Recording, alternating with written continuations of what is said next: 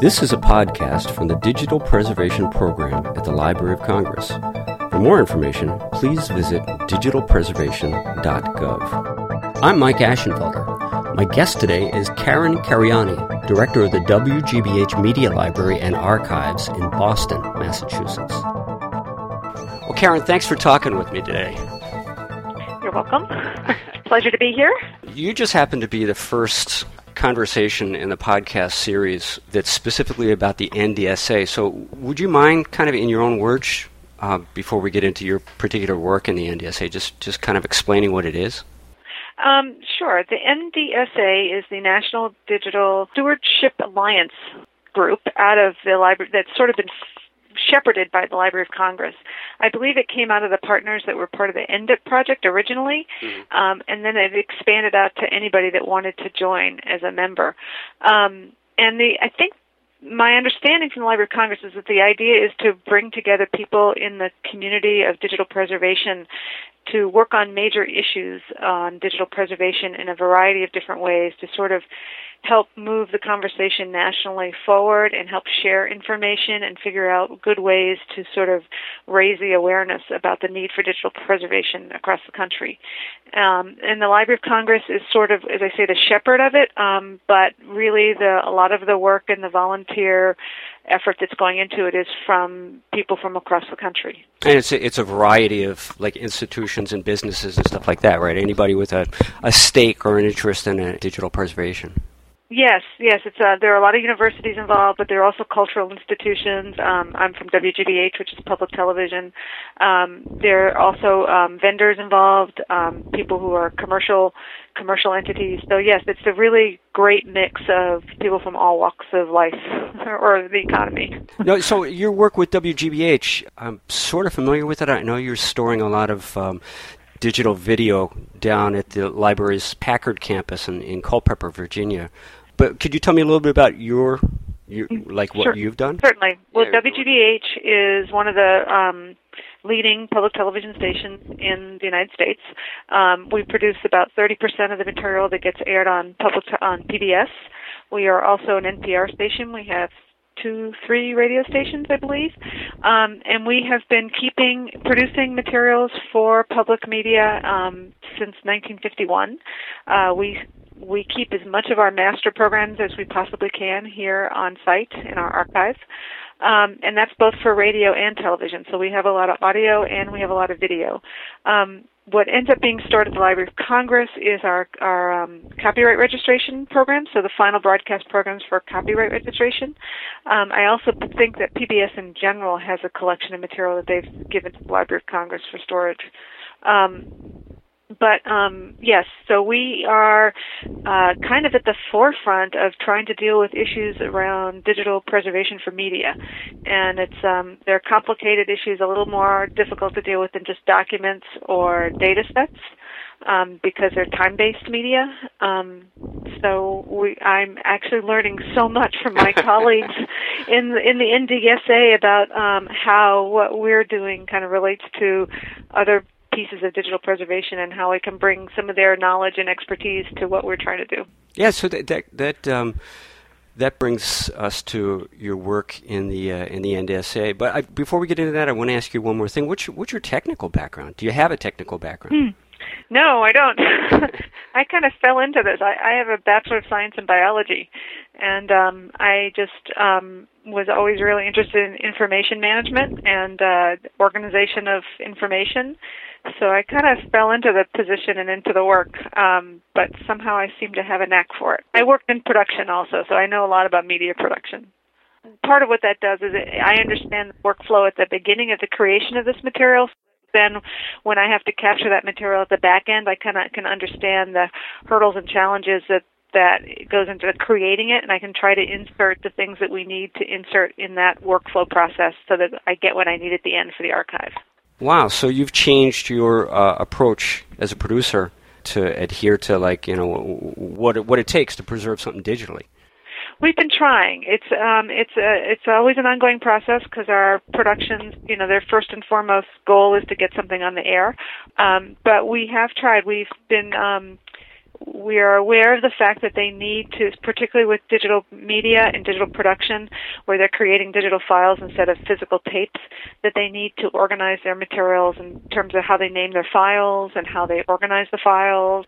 We've been giving them up templates up front to keep track of all that and guidelines on how they should do that so that when it comes to the archive at the end it's much better organized and it's ready to just ingest into a digital system. Can you that's that sounds really cool. Can you give me like an example, a specific example of a of a show that you produced and what you did to make sure it was ready to be well preserved? Well, Frontline Frontline's a good example. They've been um, tapeless, so meaning that they have been shooting digital files now for over a year. Um, they, um, as with most producers, they like to use whatever camera equipment they want, particularly for things like around the Arab Spring. They're going to use whatever they can grab and get out there and shoot. So um, what that means these days is that the files coming in are on all different kinds of file formats. So there's no way we can regulate to say, you know, you can only shoot on this file format because that's the only thing we can archive. so we're having to manage all these different file formats coming into our system and figuring out how we can keep those how we can preserve them economically, and then how in the near future we're going to be able to migrate them because as with most digital technologies, it's a very short uh, span of time before you need to migrate to a new technology. So um, we're in the midst of trying to figure that out right now. Um, we have managed to get our productions to organize their files in a folders, subfolders uh, tree structure, and have given them um, guidelines on how to name them, like, you know, no funny characters in the titles and to use a standard naming convention. Um, and, you know, every so often we get somebody that doesn't follow that and it causes all kinds of problems. But for the most part, I think they're beginning to realize that if they don't do that, they're never going to find their file again. There's no metadata standard for video yet, is there? Embedded metadata standard for video?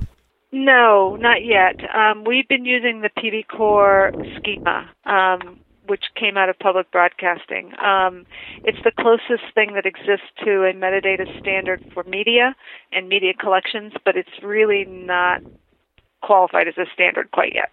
So by the end of a, a frontline show, by the time it's finished, you're set. It's, it's shot, and you keep the master and any derivatives and any related information safely within this file system, and then that needs to be stored somewhere on some yes. storage device.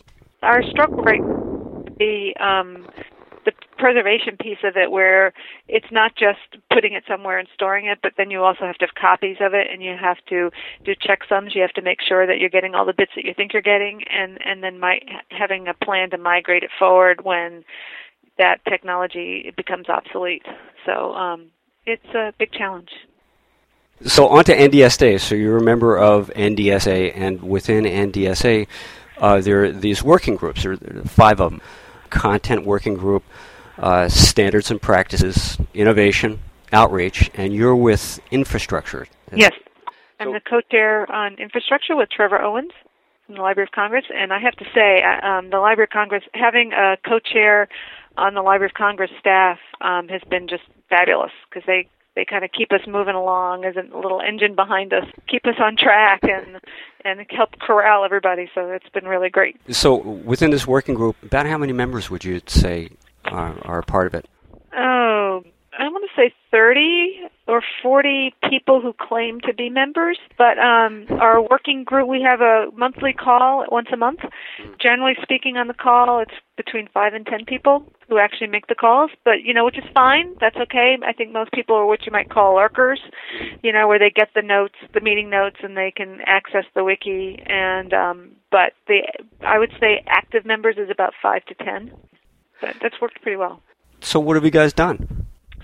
Uh, well, we originally did a survey on um, storage. Um, first was storage. We started off doing storage in the cloud, um, and then it sort of quickly became a survey of NDSA members for their uh, storage for digital for digital materials um, in general. And uh, we took the. It was really kind of interesting to see the breadth of solutions that people have had and kind of where things were settling out in terms of what most people were doing that was kind of a first in in and of itself, right? Is getting um, an inventory, taking an inventory of what institutions were doing, how they were yes. preserving their stuff.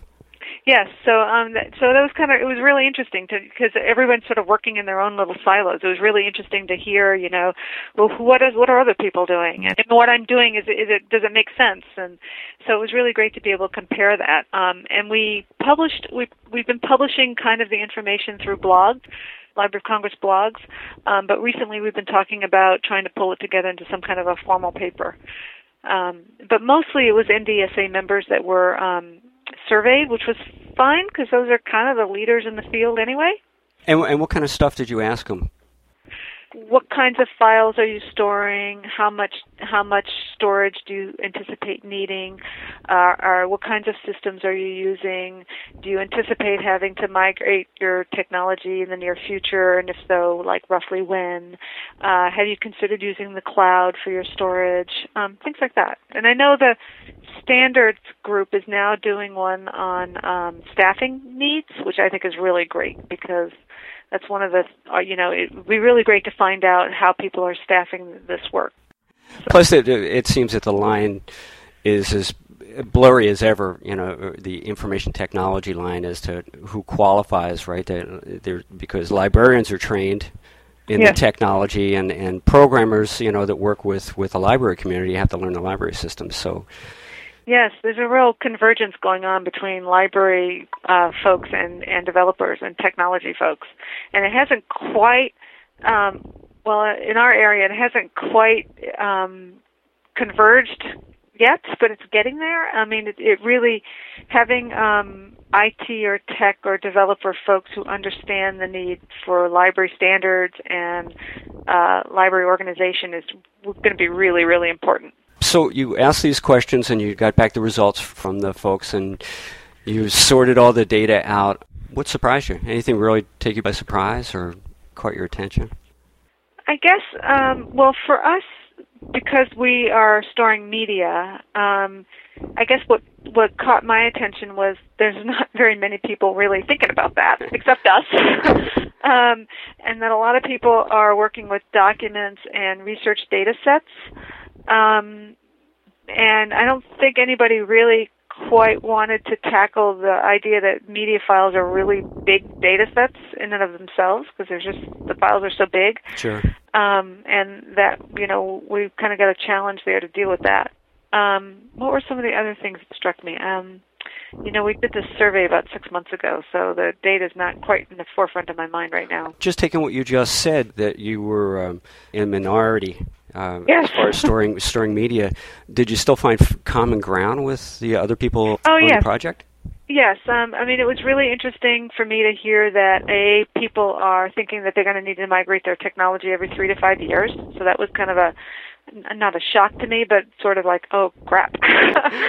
um, but it's true. It's absolutely true. You know, things are are evolving so quickly, and that yes, you're going to have to migrate to new a new platform, a new a new version of your software or something in three to five years. That was one. Uh, two was that people are keeping. Um, the standard was kind of to keep two copies, one copy off site. Uh, for preservation, but now people are kind of thinking maybe three copies is a good idea. Um, and the third thing that really struck me, and this actually came up during one of the meetings when I was talking to somebody at the Library of Congress, it had to do with um, checksum, um, doing checksums on your data tapes, where you know you you pull your tape off the shelf and you do a run on it to make sure that you haven't lost any bits while it's been sitting on the shelf. And uh, somebody sort of was musing it over and thinking, well, you know, every time you pull that tape off the shelf and you run it through a machine, you run the risk of losing bits just doing that. So is that really what you want to do?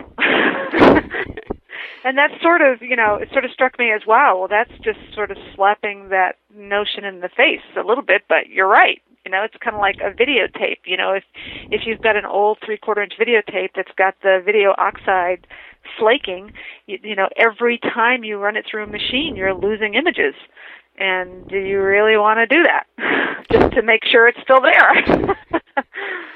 So um, maybe maybe what you do is make an extra copy just to make sure you've got another copy, as opposed to running a checksum, you know, a year into having the tape. Um, I don't I don't know. That's sort of an interesting thing. It would be nice to discuss further. Yeah, and it also sounds that there was no answer. You know, right. that no. this, this big question right. was raised, and you're still all trying to sort it out, and there's no good, clear answer.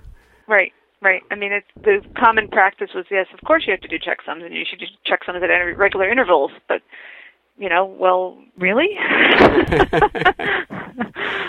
I see from some of your results that there have been two topics that you all have been um, discussing a lot lately, and that's encryption and compression. Mm-hmm. Is this just an ongoing conversation, or is there anything you want to say? Do, can you tell me a little bit about those two topics? Um, sure. We um, a couple of people in the working group decided that um, maybe what we ought to do is every couple of weeks throw out a topic and just sort of hash it out via email and see where we we get in terms of does something you know a bigger project come out of it? Do we enlighten our you know anything? Is there a publication that can come out of it? Um, I was less involved in those two because encryption and compression for us with media is kind of less important. Encryption, I believe, has to do with securities and permissions. Um, in terms of do you want to encrypt the file because you know you don't want everybody to be able to see it, or you only want certain people to be able to see it, or you know it's somehow protected. And for us, our entire system is sort of um, only accessed through authority access. So encrypting every single file for us was just going to be a nightmare.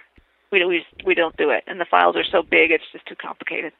So we don't do it. So I sort of stepped out of that conversation. Okay. Um, but I think it's important probably for people with documents and um, perhaps data sets, research data sets. Um, and the compression was, you know, how do you compress files and to what level? And again, for us with media, you really don't want to compress if you can help it because as you compress, you lose image quality.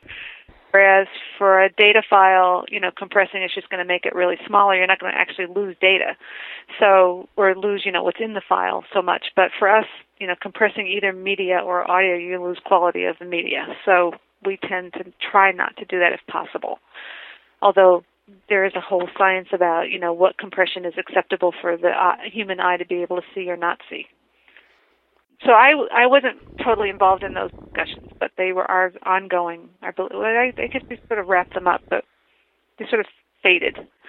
Right now, one of the discussions I think is about um, we're going to do something about bit preservation at the summer meeting. We're going to do a little presentation on that. And there was a another one. Oh, there was a project that we has have started and stopped and fits and starts because we just can't seem to be able to nail down. Um, really a core of what we're trying to accomplish with it, which is around open source systems. You know, um, what what can what can we do to help inform the community about potential open source systems for digital preservation? And it's it's such a big question that every time we start to try to figure out what the project might be, we kind of get hung up in terms of what direction to go in. So we're still working through that one. Is that as simple as as just advising people, um, people who are using proprietary software, pointing them at open source one that the community prefers? Is it is it that? Well, possible, but it's it's a little more complicated because um, it, it, everything depends upon what you're using your system for. What are your specs? What are the features that you need? You know, are we talking totally open? Are we talking partially open? What are the components that might be open? What are the components that you might go with a commercial solution? So it, it ends up being so complicated that we kind of end up stop trying to wrap our heads around it and we walk away. But I think it's sort of looming in the background that we all feel like we want to do something, but we're just not sure what that something is. So, but that's what the interesting thing is about the group is that you know we can sort of throw ideas out there and mush them around a bit and then step away and then come back. I don't know if this is a fair question, Karen, but what do you all expect to come out of this? For example, just with the storage I'm looking at the chart that compares the storage that you know how many people have uh, what percentage of your respondents have stuff in a dark inaccessible archive and how many people have it online and so forth. So you get the results of the survey and then what? Do you do you make a recommendation based on that just with the storage? Do you say a lot of people are putting it online so the rest of the community, you know, you have to you should put it online too. What are you going to make of the data? Um, I, yeah, that's something that actually the group struggles with, whether to actually come out with a formal recommendation or not. And I think the idea was to not come out with a formal recommendation, but just to show best practices and to show, well, this is what these institutions are doing. And if you sort of think that your institution is similar or has similar needs, similar missions, then you might want to consider this is your best practice. Um, and that was sort of the notion. The idea of a recommendation was kind of hard to do because it's uh, all these things are so complicated with so many different factors that go into the decision making. Um, so we sort of stepped away from an actual recommendation and thought about it in terms of guidelines, best practices. Uh, here's what these people are doing. You might want to consider this kind of notion instead. Um, but in terms of the, and I think that's overall what the NDSA is sort of trying to go towards is best practices, giving some guidelines. But I have to say, you know, I I have been, I feel so lucky to have been part of this group because I have learned so much from my colleagues, and I sort of always felt like I was the newbie non-tech person and I have just learned so much from being on the phone calls with people and and hearing what their issues are and that they've already thought through things that I didn't even consider, and it's been really great. Has it changed? The, has it changed the way you you uh, do things at WGBH, or influenced them in some little way?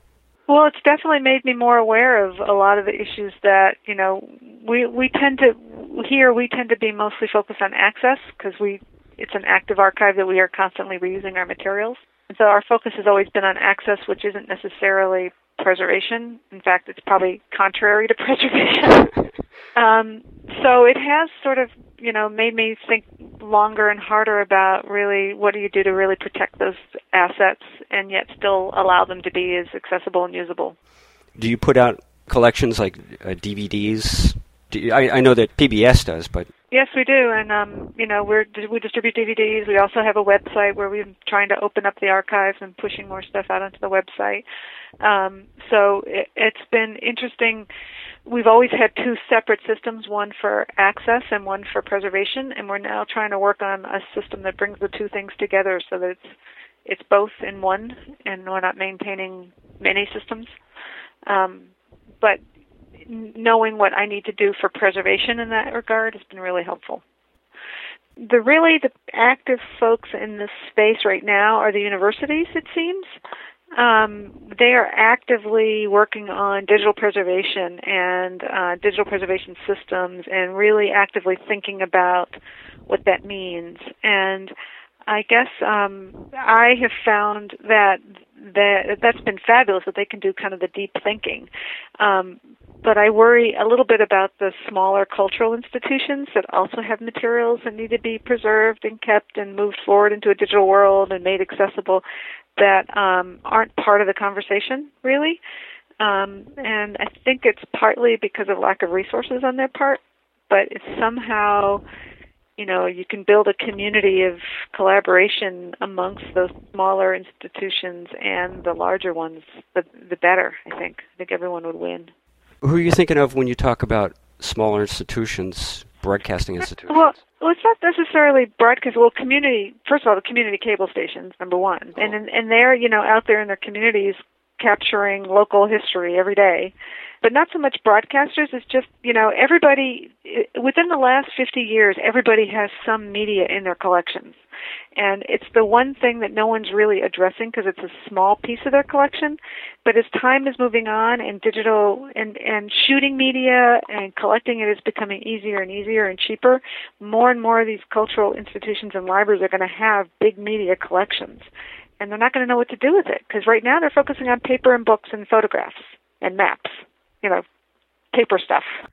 And um, they're put, they're not dealing with the media stuff because a it's a whole other entity and it's complicated and it's expensive. But at some point, you know, they've all got it. They've all got this stuff. It's not a big part of their collection, but it's going to get bigger. And I think, um, you know, just think about yourself. Well, I don't know how old you are, but I don't know if you ever shot a film-based still camera um, when we used to shoot film-based film cameras, you'd be careful about every single shot that you shot because you had to then pay to have the film developed, right? And yeah. it's expensive. Yeah. But nowadays with digital cameras, you just go out and you shoot a, a hundreds of thousands of photos, and then you delete the ones you want, you keep the ones you don't, you dump them on your computer, and then what?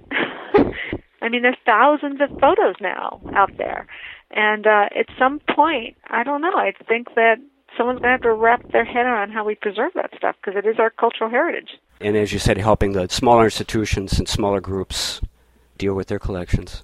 Yeah, and and you know, part of that's going to end up being curating it too. You know, making decisions about what's important to keep long term. I'm on my soapbox.